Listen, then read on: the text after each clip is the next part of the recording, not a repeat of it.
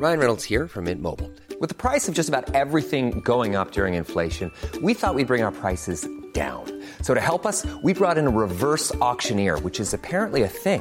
Mint Mobile unlimited premium wireless. Ready to get 30, 30, bit to get 30, bit to get 20, 20, 20, bit to get 20, 20, bit to get 15, 15, 15, 15 just 15 bucks a month. So, Give it a try at mintmobile.com slash switch. $45 upfront for three months plus taxes and fees. Promo for new customers for limited time. Unlimited more than 40 gigabytes per month. Slows. Full terms at mintmobile.com. Hiring for your small business? If you're not looking for professionals on LinkedIn, you're looking in the wrong place. That's like looking for your car keys in a fish tank. LinkedIn helps you hire professionals you can't find anywhere else, even those who aren't actively searching for a new job but might be open to the perfect role. In a given month, over 70% of LinkedIn users don't even visit other leading job sites. So start looking in the right place. With LinkedIn, you can hire professionals like a professional. Post your free job on linkedin.com/people slash people today. Millions of people have lost weight with personalized plans from Noom, like Evan, who can't stand salads and still lost 50 pounds. salads generally for most people are the easy button, right? For me, that wasn't an option. I never really was a salad guy. That's just not who I am. But Noom worked for me. Get your personalized plan today at Noom.com. Real Noom user compensated to provide their story. In four weeks, the typical Noom user can expect to lose one to two pounds per week. Individual results may vary. Henry Kissinger. Henry Kissinger. Henry Kissinger. Henry Kissinger. Henry Kissinger has died.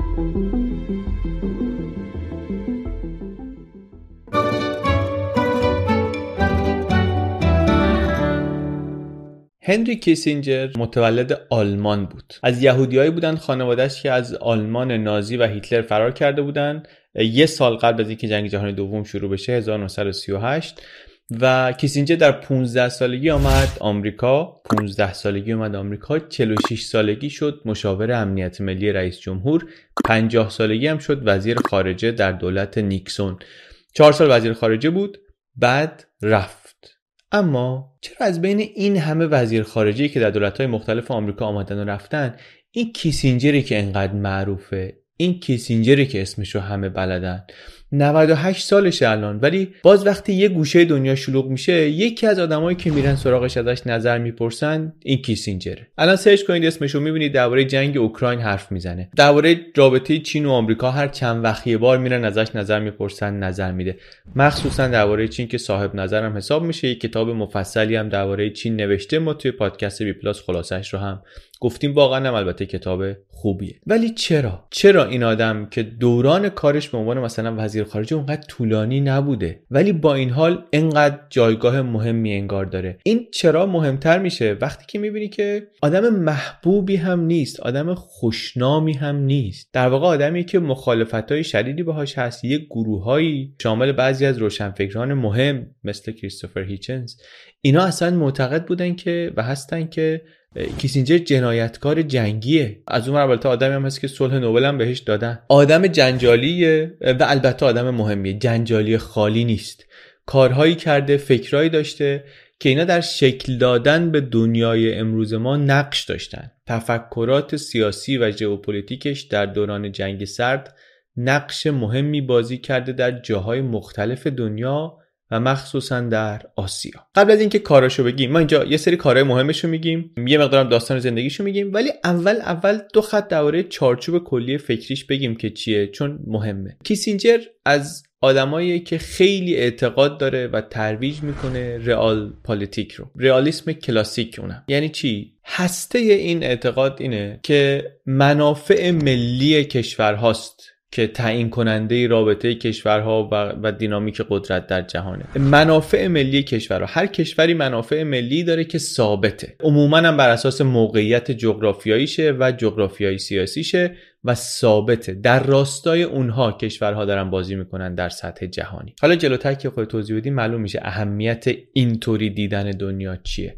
اما اول داستان زندگی کیسینجر. خیلی کوتاه. گفتیم در 15 سالگی اومد نیویورک با خانواده پسر خجالتی بود زیاد حرف نمی‌زد شاید واسه همینم لحجه آلمانیش باهاش موند. I was very young when the uh, fascists developed in Germany. الان هم 100 سالشه تقریبا همچنان لهجه رو داره. خوب درس خوند رفت دانشگاه خود حسابداری خوند بعد 1943 وسط جنگ جهانی دوم رفت برای سربازی. و رفت در بخش اطلاعات عملیات اطلاعات نظامی میلیتاری اینتلیجنس رفت اونجا و مشغول شد و آلمانی هم که بلد بود رفت در یک عملیات مهمی علیه ارتش آلمان کار اطلاعاتی کرد در میدان. رشد و ترقی خوبی کرد در پستهای ضد جاسوسی و کم کم پستهای مدیریتی آمد بالا. اومد بالا بعد وقتی که آلمانا رو داشتن شکست می‌دادن و شهر به شهر می‌گرفتن آلمانو این از کسایی بود که مثلا مسئول نازی زدایی یک شهر یا یک ایالت می‌شد. خودش میگه تجربهش در ارتش خیلی کمکش کرده که قشنگ احساس آمریکایی بودن بکنه. اون احساسه رو بگیره. یاد اون البته باشه نظامی نبود و نظامی هم نشد. لباس شخصی بود در دوران سربازی در جنگ در خدمت کشور جدیدش بود علیه کشور اولش. بعد جنگ تمام شد و رفت هاروارد و علوم سیاسی خوند. لیسانس فوق لیسانس دکترا. و یک نکته خیلی جالب برای من اینه که این تفکر سیاسی که داره این چارچوب نظری که داره و همچنان داره دنیا رو باهاش تحلیل می‌کنه بعد از 60 70 سال. چیزیه که تو تز دکتراش هم میگن نوشته و پرورش داده. من نخوندم. به نقل از جای دیگه دارم میگم. میگن اونجا از مشروعیت صحبت می‌کنه از لجیتیمسی صحبت می‌کنه درباره کشورها و میگه که چی میشه یه کشوری مشروع میشه؟ یه سیستمی مشروع میشه. وقتی مشروع میشه که قدرت های بزرگ بپذیرنش که این مشروعه. یعنی چی؟ یعنی اگه یک نظام جدیدی بیاد یه سیستم جدیدی بیاد و یکی یا چند تا از قدرت های بزرگ قبولش نکنن این نامشروعه. این خطرناکه. انقلابیه. اگر ولی اینا بپذیرنش دیگه اوکیه. این حرف یعنی چی؟ یعنی وقتی هر قدرت های بزرگ چیزی رو پسندیدن و تایید کردن قدرت های بزرگ یعنی چی؟ یعنی آدم های تصمیم گیر در قدرت های بزرگ وقتی یه چیزی رو تایید کردن. دیگه اینکه مردم اون کشور چی فکر می‌کنن مهم نیست. اینکه اخلاقیات چی میگه مهم نیست. اینا بعدا اثرش رو هم در سیاست گذاری و سیاست هایی که پیگیری کرد میشه دید. برگردیم به داستان زندگی. درسش تمام شد بعد مون تو دانشگاه کار دانشگاهی کتاب نوشتن مشاوره به نهادهای دولتی. کتابم زیاد نوشت درباره سیاست اتمی کتاب نوشت درباره موازنه قدرت در اروپای بعد از ناپلون نوشت و بعد کم کم خودش رو نزدیک کرد به قدرت. در سه دوره انتخابات مشاور سیاست خارجی راکفلر بود. راکفلر نامزد جمهوری خواه بود. سه دور پشت سر هم آمد تو انتخابات شرکت کرد و باخت. اصلا دور سوم به مرحله نهایی هم نرسید. رقیبش نیکسون بود که نامزد انتخابات بود از حزب جمهوری خواه. کیسینجر هم تو تیم راکفلر بود. علیه نیکسون تو همین دور علیه نیکسون یه حرف تندی هم زد. گفتش که خطرناکترین آدم بین اینا که می‌خوان رئیس جمهور آمریکا بشن نیکسونه. اما همچی که دید نیکسون انتخابات مقدماتی رو برد تماس گرفت با ستاد نیکسون گفتش آقا من نظرم عوض شد. هر کاری از دستم بر بیاد حاضرم بکنم که شما انتخابات نهایی رو هم ببری رئیس جمهور آمریکا بشی. و رفت اونجا و واقعا هم کمک کرد و نیکسون هم برنده شد و شد رئیس جمهور آمریکا. نیکسون که رئیس جمهور شد کیسینجر شد مشاور امنیت ملی رئیس جمهور. یکی از قدرتمندترین آدم ها در شکل دادن و فرمان دادن به سیاست خارجی آمریکا. آدمی که سالهاست داره به این چیزا فکر می‌کنه دربارش نظر داره تحلیل داره.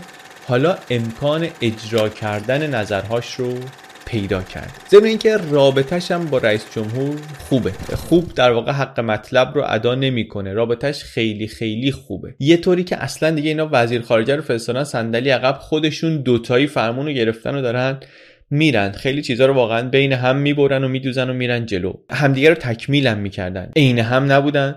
کیسینجر اهل کتاب بود دانشگاهی بود. اینا نیکسون اصلا همچین شخصیت و شهرتی نداشت. تفاوت‌های مهم و برجسته ای داشتن. ولی در جاه طلبی در نقشه کشیدن در استراتژی چینی سیاست ورزی جفت و لنگه هم بودن. حالا یه خود بریم نگاه کنیم ببینیم این چه دورانیه که کیسینجر توش شده مشاور امنیت ملی. چون حالا آدم هر چی که هست و هر چی که بلده و هر کاری که می‌کنه دوران هم مهمه دیگه. کیسینجر در 1969 شد مشاور امنیت ملی. دنیا در چه حالیه؟ دنیا در جنگ سرده. کدوم فاز جنگ سرد؟ فاز دتانت تنش زدایی. درباره فازهای جنگ سرد ما تو این ویدیو جنگ سرد خورده گفتیم. یه فاز دومی داشت جنگ سرد که اون موقع اینا توش بودن. آمریکا و شوروی می‌گفتن که تنش رو بیاریم پایین. عملا هم با آمدن همین تیم نیکسون کیسینجر شروع شد. برای اینکه یه وقت کار به جنگ اتمی نکشه بیایم با هم بیشتر صحبت کنیم مثلا. برای همین هم هست واقعا که با اینکه در دوران جنگ سرد بود سیاست ورزی کیسینجر ولی شهرت کیسینجر و میراث کیسینجر خیلی در رابطه با شوروی ازش صحبت نمیشه. اسم کیسینجر ما رو یاد چین میندازه بیشتر و البته ویتنام و جاهای دیگه. حالا ما یکی یکی موضوعات مهم دوران کیسینجر رو بررسی می‌کنیم ولی این مهمه که بدونیم چرا با اینکه در دوران جنگ سرد بود کیسینجر تصویرش ما رو یاد شوروی و رابطه با شوروی نمیندازه یه تذکرم بدم ما اینجا کارمون هم کوتاه هم سطحی هم ویکیپدیاییه. درباره کیسینجر کتاب زیاد مستند خوب زیاده میشه رفت و خوند و دید. بایدم رفت و خوند و دید به نظرم. هم درباره زندگیش هم درباره نظریه های سیاسیش هم درباره زندگی شخصیش. زندگی شخصیش هم یه مدت خیلی جنجالی بود. و ستاره های سینما بره و بیاد و مهمونی های آنچنانی و ولی ما اینجا توی اون قصه ها نمی‌خوایم بریم. لینک چند تو توضیحات هست می‌تونید برید ببینید. ما می‌خونیم یه خورده وقت بذاریم. این آدمه رو بشناسیم یه طوری که دفعه دیگه وقتی اسمش رو شنیدیم بدونیم که اثری که روی دنیا گذاشته چیه حداقل چند تا مهماش و چرا معروفه. چیکار می‌کنیم حالا؟ سه تا از نقطه های مهم کارنامه کیسینجر رو یه کوچولو بهش نگاه می‌کنیم. اولی بنگلادش. بنگلادش یه کشوری که در واقع ما امروز به نام بنگلادش میشناسیمش تا 1971 یه بخشی از پاکستان بود. یعنی 50 ساله که کشوره. خود پاکستان هم البته تا 1947 جزء هند بود. خود هند هم البته تا همون موقع مستعمره انگلستان بود. تاریخ پیچیده ای داره اون منطقه. من تقریبا چیز زیادی ازش نمی‌دونم. کم کم حالا سراغش میریم. اینجا چیزی که برای مهمه اینه که در 1971 دولت پاکستان که رئیسش یحیی خان نزدیک هم بود به نیکسون کیسینجر. عملیاتی شروع کرد علیه بنگالی های شرق که معروف شد بعدا به نسل کشی بنگلادش. اینها هم می‌خواستند مستقل بشن. هند به رهبری ایندیراگاندی از این استقلال طلبان بنگالی حمایت کرد. نهایتا هند و پاکستان کارشون به جنگ کشید و آخرش هم پاکستان تسلیم شد و در نتیجهش کشور بنگلادش متولد شد. در یک منطقه انقدر متراکم که همچی که کشور شد شد هفتمین کشور پرجمعیت دنیا. ربطش به کیسینجر چیه؟ ربطش اینه که دولت آمریکا اون موقع میترسید که هند بره این غرب پاکستان رو بگیره. اینا می‌خوان از پاکستان جداشن حالا اگه هند بره بگیرتش چی میشه؟ هند نزدیک به شوروی متحد شوروی تقریبا و اینطوری شوروی نفوذش در منطقه زیاد میشه. و نمی‌خواستن که این اتفاق بیفته طبیعتا. این شد که بدون مصوبه کنگره اینا رفتن از پاکستان حمایت کردن حتی سلاح فرستادن به پاکستان از مسیر ایران ایران قبل از انقلاب دیگه One size fits all seems like a good idea for clothes until you try them on. Same goes for healthcare. That's why United Healthcare offers flexible, budget-friendly coverage for medical, vision, dental, and more. Learn more at uh1.com. I'm Sandra, and I'm just the professional your small business was looking for. But you didn't hire me because you didn't use LinkedIn jobs. LinkedIn has professionals you can't find anywhere else, including those who aren't actively looking for a new job but might be open to the perfect role, like me. In a given month, over 70% of LinkedIn users don't visit other leading job sites. So if you're not looking on LinkedIn, you'll miss out on great candidates like Sandra. Start hiring professionals like a professional. Post your free job on linkedin.com/people today. هم آمریکا خودش سلاح فرستاد هم به چین گفت سلاح بفرسته. یکی از مهمترین فصول این جنگ یکی از مهمترین صحنه های این جنگ یک تلگراف خیلی معروفی به نام The Blood Telegram. میگن این تندترین پیامیه که در تاریخ وزارت خارجه آمریکا فرستاده شده. یه پیغام داخلی هم هست. از کنسولگری آمریکا در داکا در شرق پاکستان اون روز بنگلادش امروز 20 نفر از کارمندان امضاش کردند. با یه لحن تندی میگه که دولت ما یعنی دولت آمریکا کوتاهی کرده. ما سرکوب دموکراسی رو محکوم نکردیم خونریزی رو محکوم نکردیم. این یک ورشکستگی اخلاقیه. اینجا نسل کشی شده و دولت ما تصمیم گرفته خودش رو بزنه به اون راه و از دولت پاکستان حمایت کنه.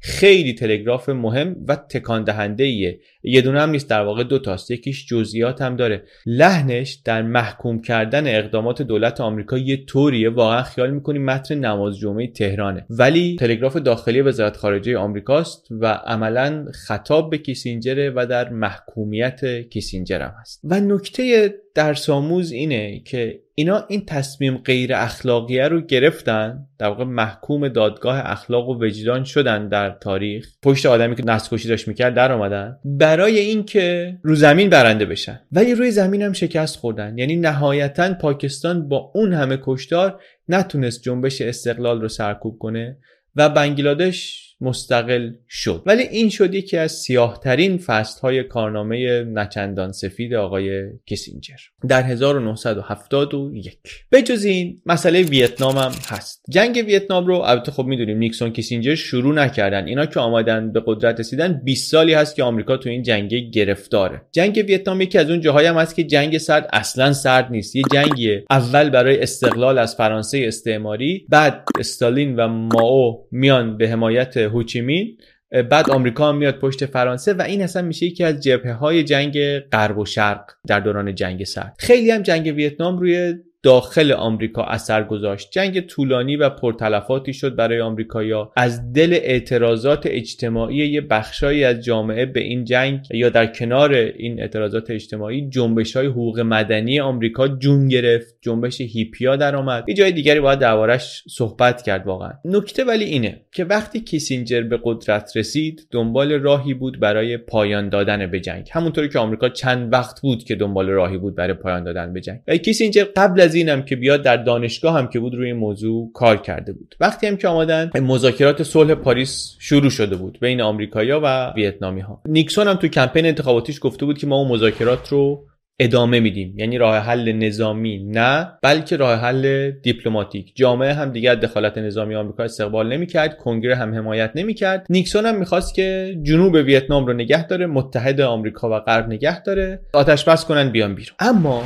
در خفا نیکسون معتقد بود که باید راه رسوندن تجهیزات و مهمات به نیروهای شمال رو ببندن. و برای بستن این راه یه گزینه ای که روی میزشون بود و هی جلوتر و جلوتر می آمد این بود که برن کامبوج رو بمباران کنن. یه فکرش هم نیکسون این بود که من اگه قاطی بازی در بیارم اینا دست رو میرن تو. یه استراتژی مدمن رو خیلی قبول داشت. می‌گفت من بگن آقا این یارو خیلی خیلی قاطیه. یه ضربه ای در میدان من اینطوری به اینا می‌زنم در مذاکرات صلح پاریس ازشون امتیاز می‌گیرم. فکرم نکنین که خب جنگ دیگه. حالا یه بمباران بود. همه دارن همدیگه رو می‌کشن. این هم یه بمباران بود. انقدر مخفی بازی انقدر فکر نداره. این ماجرا چرا انقدر بدنامه؟ نکته اینه که داریم صحبت می‌کنیم درباره بمب ریختن روی کشوری که اصلا در جنگ نیست. کامبوج کشور بیطرف بود و البته نهایتا هم این کارو کردن.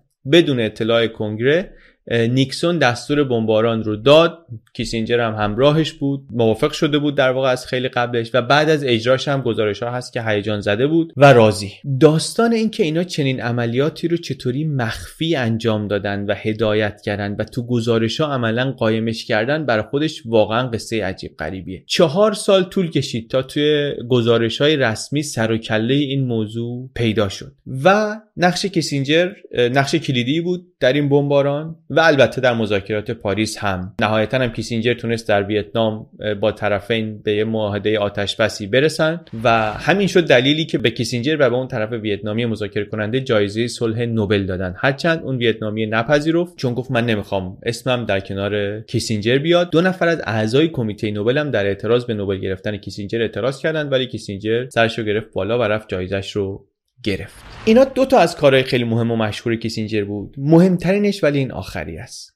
وصل کردن آمریکا به چین. قبلش ولی یه نکته کیسینجر در خاورمیانه هم رد پاش هست. در جنگ های عرب و اسرائیل در آمریکای لاتین در اروپا و در ایران. و در ایران. توی خاطرات رجال دوران پهلوی هم رد پاش رو می‌بینیم. توی سیاست گذاری هم می‌دونیم که هست. واقعا هم شوخی نیست. طرف حالا اون دوره کارش چی 100 سالشه الان. 70 ساله داره حرف می‌زنه و می‌نویسه و کار می‌کنه و کاراش هم حداقل در دوره خیلی اثرگذار بوده. اگه نگیم بعدا اثر نذاشته مثلا مشاوره هاش و حرفاش روی بقیه. خیلی باید خوند و دید و نوشت و شنید تا همه ابعاد کاراش دستمون بیاد. خوب و بد. این این فقط خلاصه است و شروعی برای کنجکاوی بیشتر. برای این رو گفتم که حالا بدونم بقیه چیزاشو داریم ندیده نمی‌گیریم. فقط میگیم که به این سه چهار تا ما می‌پردازیم. اما معروف ترین نقطه کارنامه کیسینجر و رابطه با چین. ماجرای چین چیه؟ نیکسون که به قدرت رسید در چین ماو رئیسه. ماو رئیسه رابطه چین و آمریکا هم خراب. موضوع اصلی اختلاف هم چیه؟ تایوان. داستان تایوان قبلا گفتیم. خلاصش اینه که در چین جنگ داخلی بود. آمریکا از ملیگره های حمایت کرد که جنگو به ماوی کمونیست باختن. رفتن در یه جزیره به نام تایوان مستقر شدن. گفتن ما دولت در تبعیدیم آمریکا به حمایتش ادامه داد. ما همینطوری قدرتمند شد. اینا هم حمایتشون از تایوان بر نداشتن. نیروی نظامی رو اونجا بغل گوش چین. نگه داشتن. این شد اولین و بزرگترین مشکل سر راه روابط دو کشور. به جز این رابطه خراب داخل دو کشور چه خبره؟ در چین یکی از انقلاب های پرهزینه و تلفات ماو در جریان انقلاب فرهنگیه در آمریکا مشکلات داخلی به خاطر جنگ ویتنام در سطح بالایی. 23 سالم هست که دو کشور چین و آمریکا با هم رابطهشون خسمانه است و نیکسون مصممه که این وضع تغییر بده میاد مأموریت میده به کیسینجر که بره این رابطه رو وصل کنه. واسطه اولی هم پاکستانه. رابطهشون با پاکستان خوب بود. نیکسون خودش به رئیس جمهور پاکستان گفت به ماو بگین که نیکسون می‌خواد ببینتش. ماجرای جذابی هم هست این کاری بهش نداریم. ولی علت اینکه چرا نیکسون کیسینجر می‌خواستن برن به چین نزدیک بشن این بود که می‌خواستن بین چین و شوروی فاصله بندازن و موفقیت در این پروژه یا حداقل در شروع کردن این پروژه عادی سازی روابط واقعا شد بزرگترین دستاورد نیکسون و جالبم هست. بعضی از محافظه کارهای آمریکایی امروز در 2022 الان نیکسون رو سرزنش می‌کنن. میگن این قول شدن چین تقصیر نیکسونه. نیکسون رئیس جمهور جمهوری خواه ها. ولی اینا سرزنشش می‌کنن. میگن رئیس جمهور بدی بود. به خاطر اینکه در چین رو به دنیا باز کرد و ببین چی شد. داره همه ما رو می‌خوره. اوجش هم وقتی که در 1972 نیکسون رفت چین و ماو رو دید. اولین دیدار رئیس جمهور آمریکا از جمهوری خلق چین خیلی دستاورد بزرگی بود. قبلش طبیعتا کیسینجر چند بار رفته بود چین مخفی و اینها ولی اینا همه مقدمه بود برای اون سفر یک هفتگی که به قول نیکسون دنیا رو تغییر داد. واقعا هم شاید حرف بی ربطی نباشه. دنیای امروز رو که بهش نگاه کنی این سفر این بازگشایی روابط بود که درهای چین رو به دنیا باز کرد و زمینه ساز باز شدن فضای اقتصادی چین شد. از اون موقع تا امروز بین رئیس جمهورهای آمریکا فقط کارتره که نرفته چین. بقیه همه میرن چین. و اولین نفر نیکسون بود و برا همین این از سفرهای بسیار مهم دیپلماتیک در طول تاریخ ضرب المثل شده هم. میگن که فقط نیکسونه که می‌تونه بره چین. چین رفتن آدمی مثل نیکسون میطلبه. برمیگرده به اینکه نیکسون آدم محافظه کاری بود آدم سرسختی بود. کسی به نرمی نشون دادن متهمش نمی‌تونست بکنه. بر همین only Nixon could go to China. یا میگن it took Nixon to go to China. مفهومیه که خیلی چیزای دیگه میشه تسریش داد. ضرب مسئله خوبیه واقعا. این سفر و در واقع این پروژه‌ای که کیسینجر پیش برد برایند نیروها رو در جنگ سرد عوض کرد. آمریکا و چین در برابر شوروی متحد شدند و تبادلات فرهنگی اقتصادی هم بین چین و آمریکا شروع شد. کتاب چین کیسینجر رو که بخونیم ما در بی پلاس خلاصش رو گفتیم. می‌بینیم که کیسینجر چه نگاهی داره به تاریخ چین از چه زاویه‌ای با چه هدفی دنبال این عادی سازی بود اصلا در چین دنبال چی بود؟ و امروز هم جالبه که با همون لنز چین رو و روابط آمریکا و چین رو می‌بینه و تحلیل می‌کنه. و دربارش به آدمای در قدرت مشاوره هم میده. هنری کیسینجر از معروفترین سیاستمداران قرن بیستمه چند سال پیش از یک تعدادی از تاریخدانا پرسیدن که کیسینجر آدم خوبی بود یا بدی بود. میراث کیسینجر چیه؟ به این مناسبت که یک زندگی نامه تازه ای ازش منتشر شده بود. زندگی نامه به این کلفتی من توی کتابخونه دارم و همش درباره تازه سالهای قبل از به قدرت رسیدنش. اونجا می‌تونیم نظرهای متفاوت آدمهایی رو که مطالعه کردن این آدم رو و کارهاش رو ببینیم. خیلی در سالهای اخیر میگن که اصلا این همه سر و صدا درباره این آدم بیش از حده. درباره چین ابتکارات بیشتر مال خود نیکسون بود. اعتبارش باید به اون برسه. ضمن اینکه امتیازهایی که کیسینجر در چین داد رو میگن خیلی شد تا سالها اصلا به کسی نگفته بود. بر همین مذاکرهش ضعیفتر از اونی بود که مثلا ما فکر می‌کردیم. میگن تصویری که از کیسینجر هست بیشتر ساخته خودشه. ایده هاش تازه نبود اوریجینال نبود روشش تازه نبود طرز فکرش نو نبود. در قضاوت های اخلاقی که عموما نمره منفی می‌گیره اما در مفید و مؤثر بودن سیاست هاش هم الان از نظر بعضی از اهل فن سوال و شبهه زیاده. مثلا همونی که گفتیم درباره پاکستان و بنگلادش و اینا. ولی حالا من دوباره قضاوت یه خطی و یه پاراگرافی نیستم. همچین قضاوتی خیلی نمی‌دونم چه فایده ای می‌تونه داشته باشه. به درد کی می‌خوره یه چنین حکمایی. من بیشتر دوست دارم درباره پروژه ها درباره ایده ها درباره اجراشون درباره اثرشون درباره اینکه چطوری فکر کردن که این تصمیم رو گرفتن این چیزها رو بدونم. و این آدم آدم مهمیه. به خاطر اینکه ایده های زیادیش اجرا شده و نتیجهش رو بعدا میشه دید. یه سری لینک ها این پایین هست. پیشنهاد می‌کنم ببینید. این چیزی که ما اینجا گفتیم این ویدیو فقط واقعا یه مقدمه بود. که با کارنامه یکی از معروفترین دیپلمات های تاریخ آشنا بشیم. آقای هنری کیسینجر من علی بندری این کانال یوتیوب بی پلاس.